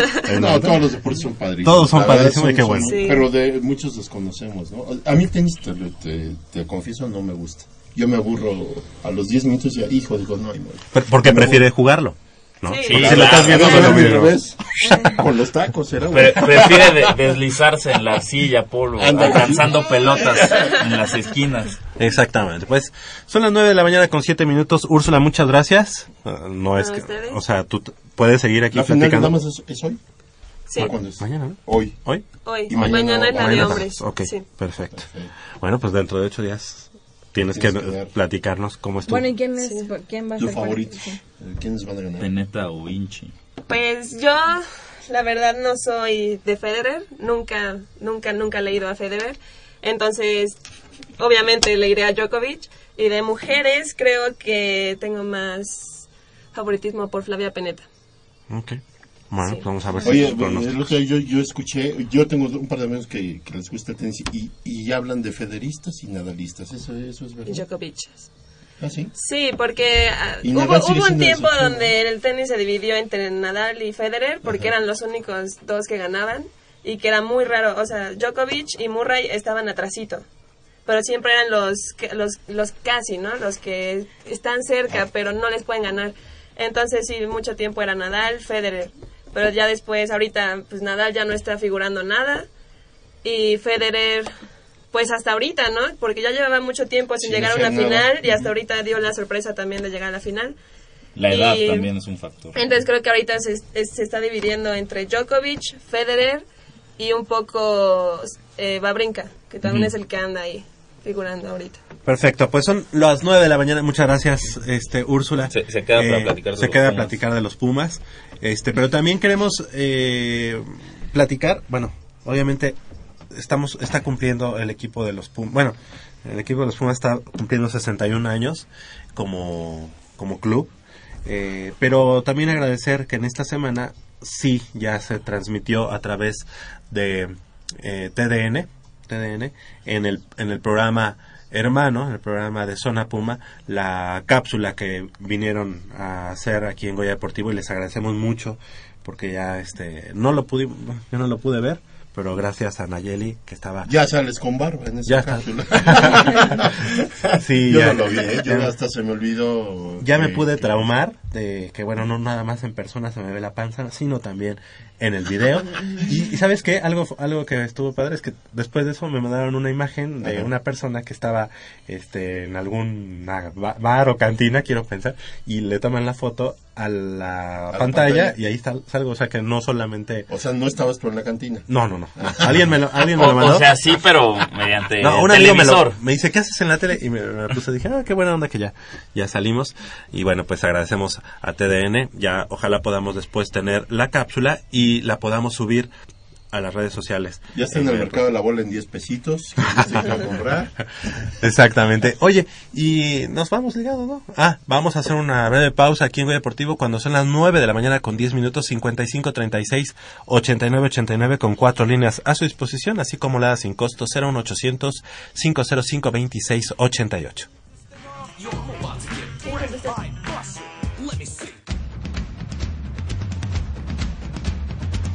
El deporte vive en nuestra máxima casa de estudios. Más de 40 disciplinas diferentes, cientos de deportistas, una sola voz. Goya Deportivo. Cada sábado el felino se apodera del cuadrante. 90 minutos del deporte de tu universidad. Escúchanos todos los sábados de 8 a 9.30 de la mañana por el 860 de AM. Goya Deportivo. La voz del deporte universitario.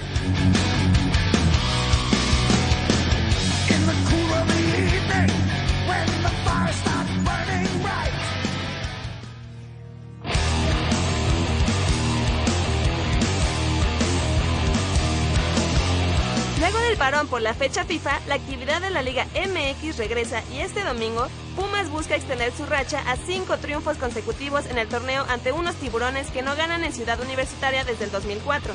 El cuadro de Memo Vázquez se coloca como sublíder del torneo al acumular 15 unidades y además cuenta con la mejor ofensiva del certamen con 19 dianas.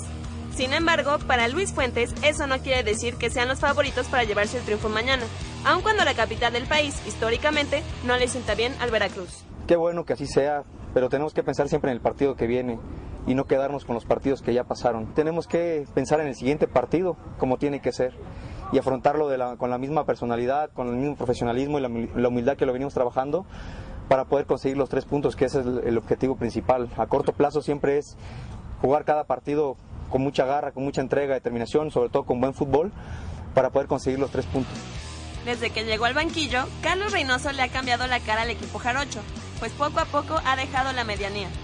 Actualmente son cuartos de la tabla con 13 unidades y han encontrado un estilo de juego que les ha redituado en buenos resultados tanto de local como de visita. Es por ello que para Ismael Sosa, Veracruz es de cuidado. No, es un equipo que juega bien eh, al fútbol. Eh, eh, la verdad que, que, bueno, viene haciendo las cosas bien también el torneo pasado. Es un equipo dinámico, tiene buenos jugadores, eh, como Villalba, Furchi y otros jugadores más que, bueno, que son de, tener cuidado, pero nosotros estamos preocupados por, por las cosas que podemos hacer nosotros, que, bueno, que la venimos haciendo bien y que de a poquito estamos logrando lo que queremos, que es hacernos fuertes en, en casa de local. Los felinos auriazules suman 320 minutos sin permitir gol en Ciudad Universitaria contra Veracruz en los recientes seis juegos, donde cuatro de ellos son triunfos y en un par de ocasiones firmaron el empate. Con información de Armando Islas para Goya Deportivo, Úrsula Castillejos.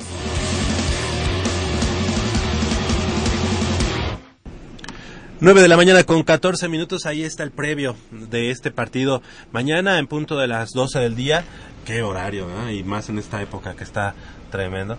Eh, Pumas enfrentando a los eh, tiburones rojos de Veracruz, un partido en el que pues Pumas ya puede no Soñar. amarrar, pero sí soñar en, en despegarse un poco más, ¿no? De, de- o, o afianzarse en los primeros lugares, ¿no? O confirmar que es un equipo que aspira y que promete estar en la liguilla, porque ya tiene un arranque muy aceptable, ha ido creciendo y yo creo que eh, falta la consolidación en este torneo para poder soñar y- y pensar que Pumas puede llegar a ser campeón. Quiero que decirte algo que de veras me sucedió. eh, ya ves que nos desvelamos eh, eh, de, de ayer para hoy. Yo soñé, ahorita que me desperté, estaba soñando que Pumas se coronaba jugando contra Tigres. Te lo juro, te lo juro, es tanta mi obsesión que estaba yo soñando y me desperté y dije, ay, hazme la buena, ¿no? La verdad. Oye, si lo cuentas, ¿se hace realidad o no se hace? Supuestamente si lo cuentas no se hace. No, realidad. Polo. Eso No. déjate pateo, déjalo pateo. Es que no va a ser contra Tigres, va a ser contra las Huilas y ese va a ser mejor. No, no creo. No, entonces te digo, este, la consolidación del equipo, el equipo viene, yo espero y estoy seguro que no af- haya afectado el, el, el- el receso, funcionamiento. porque Pumas se enfrentó a la selección sub-22, que como quiera que sea, son jóvenes con un potencial Sí. importante y yo prefiero que se hayan enfrentado a este tipo de equipo a que hubieran jugado contra Zacatepec o Alebrijes, uno de esos, no. Yo prefiero, y qué bueno que, que- que se dio este partido. ¿Por qué? Porque el ritmo es muy importante. En cualquier deporte el ritmo es muy, mucho, muy importante. Y en el caso de Pumas, esperemos que esto no haya afectado como parece ser que ha afectado en otros equipos. El día de ayer eh, yo lo observé. Pero estamos en un muy buen momento. Yo espero un gran partido el día de mañana por parte de Pumas. Así es, como comentas del partido de la contra la selección, pues también para ellos era como importante ganarle a Pumas, ¿no? Por el trayecto que vienen manejando y sí, me parece que va a ser un partido muy difícil porque pues Veracruz sigue la lucha por el descenso, eh, tienen buenos jugadores y que ahorita el técnico está atrás de ellos en todo momento como este también lo está haciendo Guillermo Vázquez. Y bueno para empezar creo que Veracruz está teniendo también buen ataque en este sentido. Y nos está ganando eh, por ahí un poco en la precisión de los pases. Entonces ah, bueno hasta ahorita Veracruz lleva mm, 2.194 pases con un porcentaje de 80.72 mientras que Pumas lleva 2.128 pases con un total de 76.93% de precisión. Entonces, este, pues creo que cien- bueno, tengo el presentimiento que Veracruz nos va a quitar por ahí que no nos ha metido gol en CEU, pero sí me parece que Pumas va a ganar. eh, ¿Tú crees que nos anota? Que nos Sí, anota. yo creo que la Pero gana. que Pumas gana. Eh, no sé, la verdad es que eh, haciendo un poco de eco en lo que comentabas, Polo, no sé si te fijaste que en estas últimas dos semanas hubo como una campaña ahí en mediotiempo.com como de eh, eh, exaltando mucho La la- delantera. lo- el América, ¿no? Al América. Al América. O sea, diciendo que era el equipo más ofensivo y que sacando este tipo de, de datos que, que comentan Ayeli, como de eh, en tantos este, mm, avances ha metido tantos goles. Y yo no, no sé si esas notas son pagadas Mm. o qué, porque ya ves en el récord del día de hoy que que una final adelantada ni siquiera es el primer lugar ni el segundo lugar. Sí. Es el tercer lugar y el cuarto o quinto que son los Tigres, ¿no? A mí me gusta la postura, eh, eso habla de, de la aversión que hay de ciertos medios hacia Pumas o de que no le eh, es no un equipo, ah, exacto, o, o que es un equipo al que en el que todavía no creen. Y está bien, mira, mejor eh, nosotros podemos seguir manejando un perfil bajo, y me refiero en este aspecto, a seguir trabajando. Yo creo que Pumas se tiene que abocar a trabajar que a, a- a salir en las portadas de los diarios. Yo creo que entre más eh, Pumas se concentra en lo que es su obligación, que es llevar al equipo a buen término, a, bu- a buen puerto, este, eh, le vamos a sacar más raja a eso que estar eh, eh, cada rato en los, en los reflectores, ¿no? Entonces, bueno, si ellos creen que es una final adelantada, pues está bien, está bien, eh, eh, se vale este, expresar lo que, o externar lo que ellos creen, pero nosotros los Pumas estamos conscientes de que tenemos un equipo competitivo, pero que hay que trabajar mucho. Y que todavía esto es apenas el, el primer tercio del campeonato y que así como lo hemos tenido brillante, eh, se pueden suscitar tropiezos que no, están, no estamos a salvo y es por lo que tiene que trabajar Pumas. Por seguir eh, poco a poco trabajando para llegar en una condición óptima a la liguilla. Si Pumas sigue trabajando con esa sencillez y, y- y- y sin hacerle caso a los comentarios, a los reflectores, y se pone a, a corregir todavía muchos detalles que tenemos que corregir, yo te aseguro que yo sí sueño y sí, y sí pienso que vamos a dar este, la sorpresa y como yo siempre lo he rezado, se viene la octava. Entonces, qué bueno que mejor Pumas maneje un perfil tranquilo y no se meta en ese tipo de, de- de polémica. Oye, pero lo, a lo que a todos en esta mesa nos queda claro y a la afición Puma también es que si dicen final adelantada no es por el América, por supuesto que no. Es por las figuras de Tigres, André Pierre Guignac, Javier Aquino, Jürgen Damm, Egidio Arevalo, Nahuel Guzmán, el portero titular de la selección argentina. Si lo dicen es por Tigres y no por el América, un equipo de cuarta que la verdad con dos, tres victorias, este, ya, ya creen que otra vez va, va a ser campeón. Ahora, Pumas, eh, va a enfrentar a Veracruz, a, eh, o sea, tendrá en Veracruz al sinodal más serio e importante con el que se haya Bueno, cruzado, también- con el que se haya cruzado en este torneo. Pero Por- entonces la, la victoria contra Santos. Santos es el campeón, pero Santos venía estrenando técnico en Paco estarán Santos eh, venía de una mala racha que vio a, a Pedro Caixinha abandonar su cargo, salir de la institución. Era el primer partido del español Paco estarán con Santos y de alguna manera era entendible que pues la idea del técnico todavía no estaba totalmente impregnada en los jugadores, que Santos todavía estaba en este proceso de reacomodo, que no sabían a qué jugar y los Pumas se aprovecharon de eso a pesar de que Santos nos metió tres goles. Pumas logró meter cuatro y, y nos, y nos llevamos la victoria de allá de Torreón. Pero me queda claro que, que Veracruz es el rival más importante o el rival de mayor eh, cuidado o de mayor calibre el que nos va- vayamos ¿No, a enfrentar. ¿No consideras Monterrey más importante que Veracruz? Es que yo, yo- o sea, semana a semana que hemos Mo- dicho... Monterrey, Monterrey por ¿No lo que por lo que te, mos- Pachuca? te ha mostrado hasta esta fecha 7, pero en la primera en la primera jornada, o sea, pocos apostaban por un Monterrey como lo vemos ahora, propositivo, siendo uno de los animadores del torneo Pero más. no considerabas a Pachuca también, a pesar de que ha tenido este, digamos, este receso con, bueno, estos cuatro derrotas o cinco derrotas consecutivas, no es un, no es un equipo fácil. Este, No, Pachuca. realmente se ha igualado mucho. Digo, han subido mucho las fuerzas en algunos equipos, ¿no? Y tenemos el caso de un Toluca que de repente te da unos partidazos y de repente Baja. eh, baja mucho su, su rendimiento. Y Toluca, eh, supuestamente desde un principio, era uno de los candidatos, es uno de los abocados a llegar a la liguilla.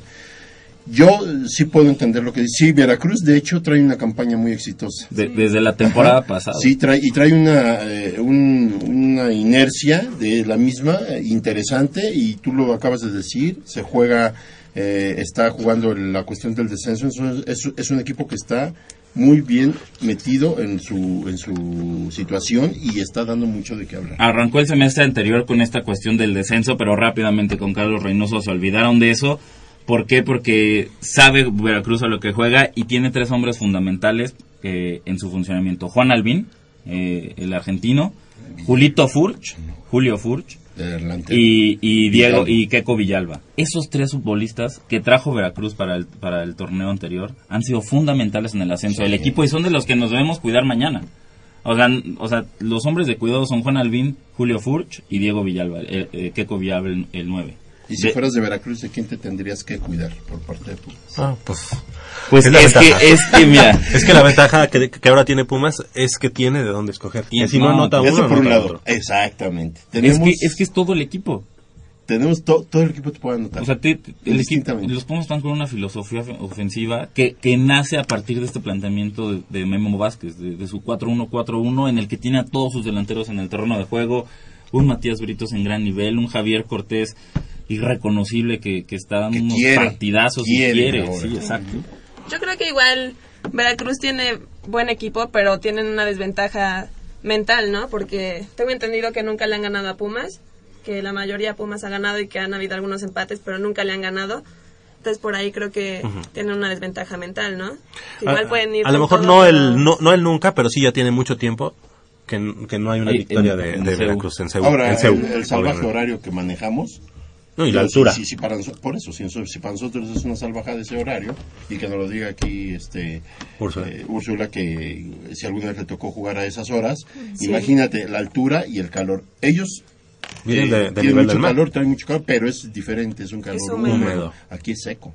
Aquí es seco. Entonces, todos son factores que, digamos, influyen, pero son profesionales a final de cuentas. Y no nos podemos basar o confiar en ese tipo de, de situaciones, ¿no? de la altura. No, no, porque ha habido equipos que nos han venido a competir aquí a Ciudad Universitaria y Pumas, insisto yo, tiene que seguir siendo más que serio en sus planteamientos y en su mentalidad. O sea, no puede ver a nadie por debajo del hombro. No. Pumas tiene siempre que ver Respetar con y- respeto Ajá. Y- e imponerse. e imponerse, Ahora, exactamente. eh, Picolín Palacios ya, otra vez a la banca y seguramente va a estar... Pero, pero fue porque se lesionó en el partido pasado. Salió de cambio. No, pero ya comentaron que no va a estar. Va, va a estar Alfredo Saldívar, el Ajá. titular. Sí, va a ser titular, Alfredo. Entonces, pues creo que... Yo o le sea, hubiera dado a, a Josgar la, la titularidad.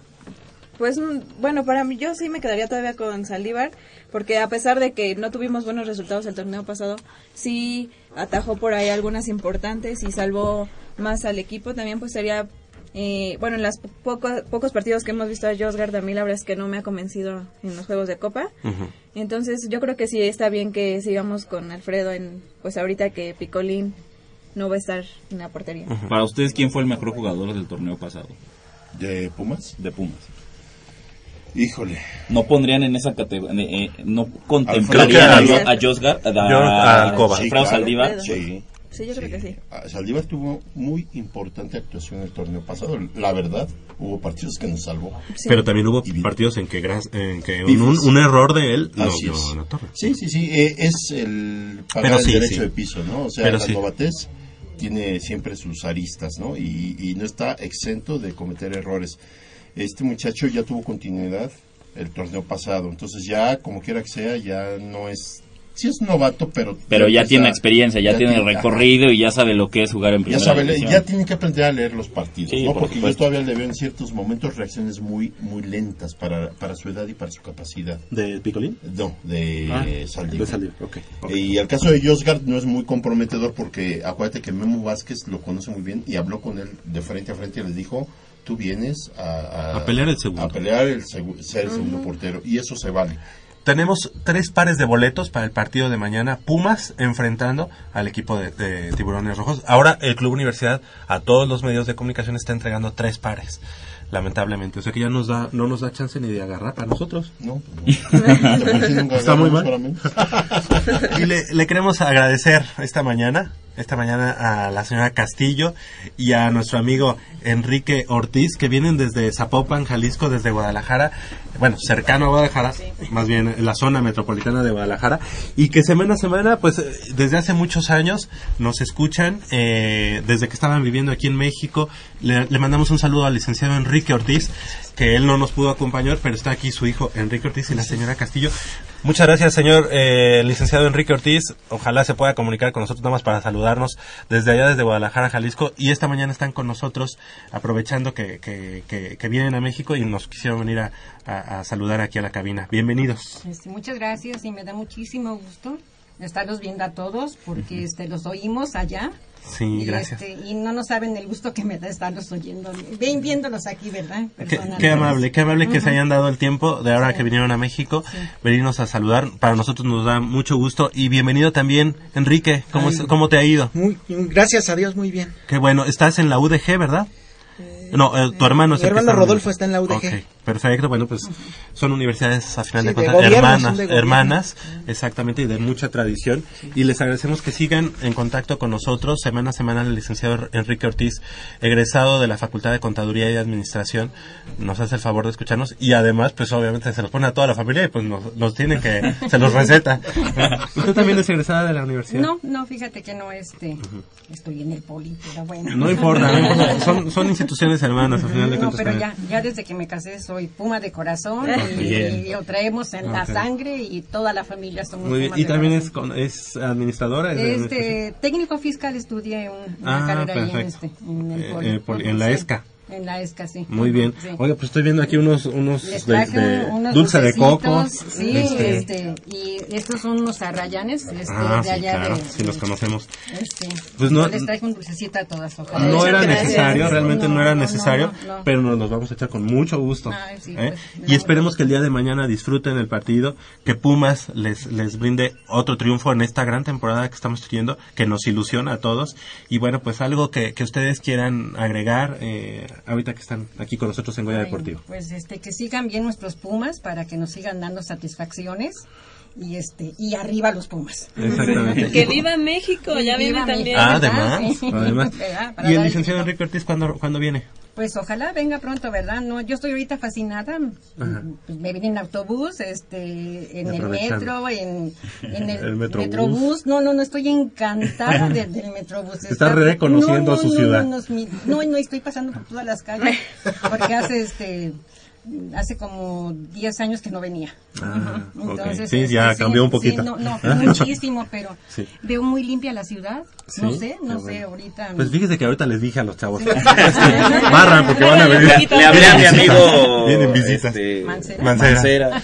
Y, y en Ciudad Universitaria también va a haber cosas nuevas. va a haber, Ay, va a no, no, no, estoy, es- ya, ya lo quiero vibrar mañana. Perfecto, muchas gracias No, a la señora Castillo. Le mandamos al licenciado Enrique Ortiz un saludo. Gracias, Enrique. Muchas gracias. Gracias. Ojalá y ganen los Pumas. Vas a ver que sí. ganar, vas a ir sí. contento, Vas a vas a ver. ver, vas a ir Ay, contento a Guadalajara. Crescencio Suárez en la operación de los controles técnicos, como cada semana, muchas gracias. Armando Islas Valderas en la producción. De este lado del micrófono nos despedimos. Úrsula Castillejos, muchas gracias. No, a ti. Y que ganen los Pumas mañana. Exactamente. ¿Cuánto, Úrsula? ¿Cuánto? ¿Tu pronóstico? Yo creo que un 2-1. Perfecto. Nayeli Rodríguez, muchas gracias. Muchas gracias y también mandarle un saludo a Enrique que desde que yo llegué me echó porras, entonces le Ah. mando un gran saludo y voy 2-1 también. Jacobo Luna, muchas gracias. Gracias, 3-0. Contundente. Polo, Polo García de León, gracias. Gracias, le saludos al licenciado. y 3-0 voy con Jacobo. Voy con Pumas, tres goles a cero también. Eh, viva México, como decía Úrsula Castillejos en estas, fe- en estas fechas, que a muchos se les olvida durante el año que somos mexicanos y en estas fechas lo recuerdan, hay que recordarlo siempre. Nos escuchamos el próximo sábado en punto a las 8 de la mañana en 90 minutos de Deporte Universitario, Deporte de la máxima casa de estudios. Hasta la próxima.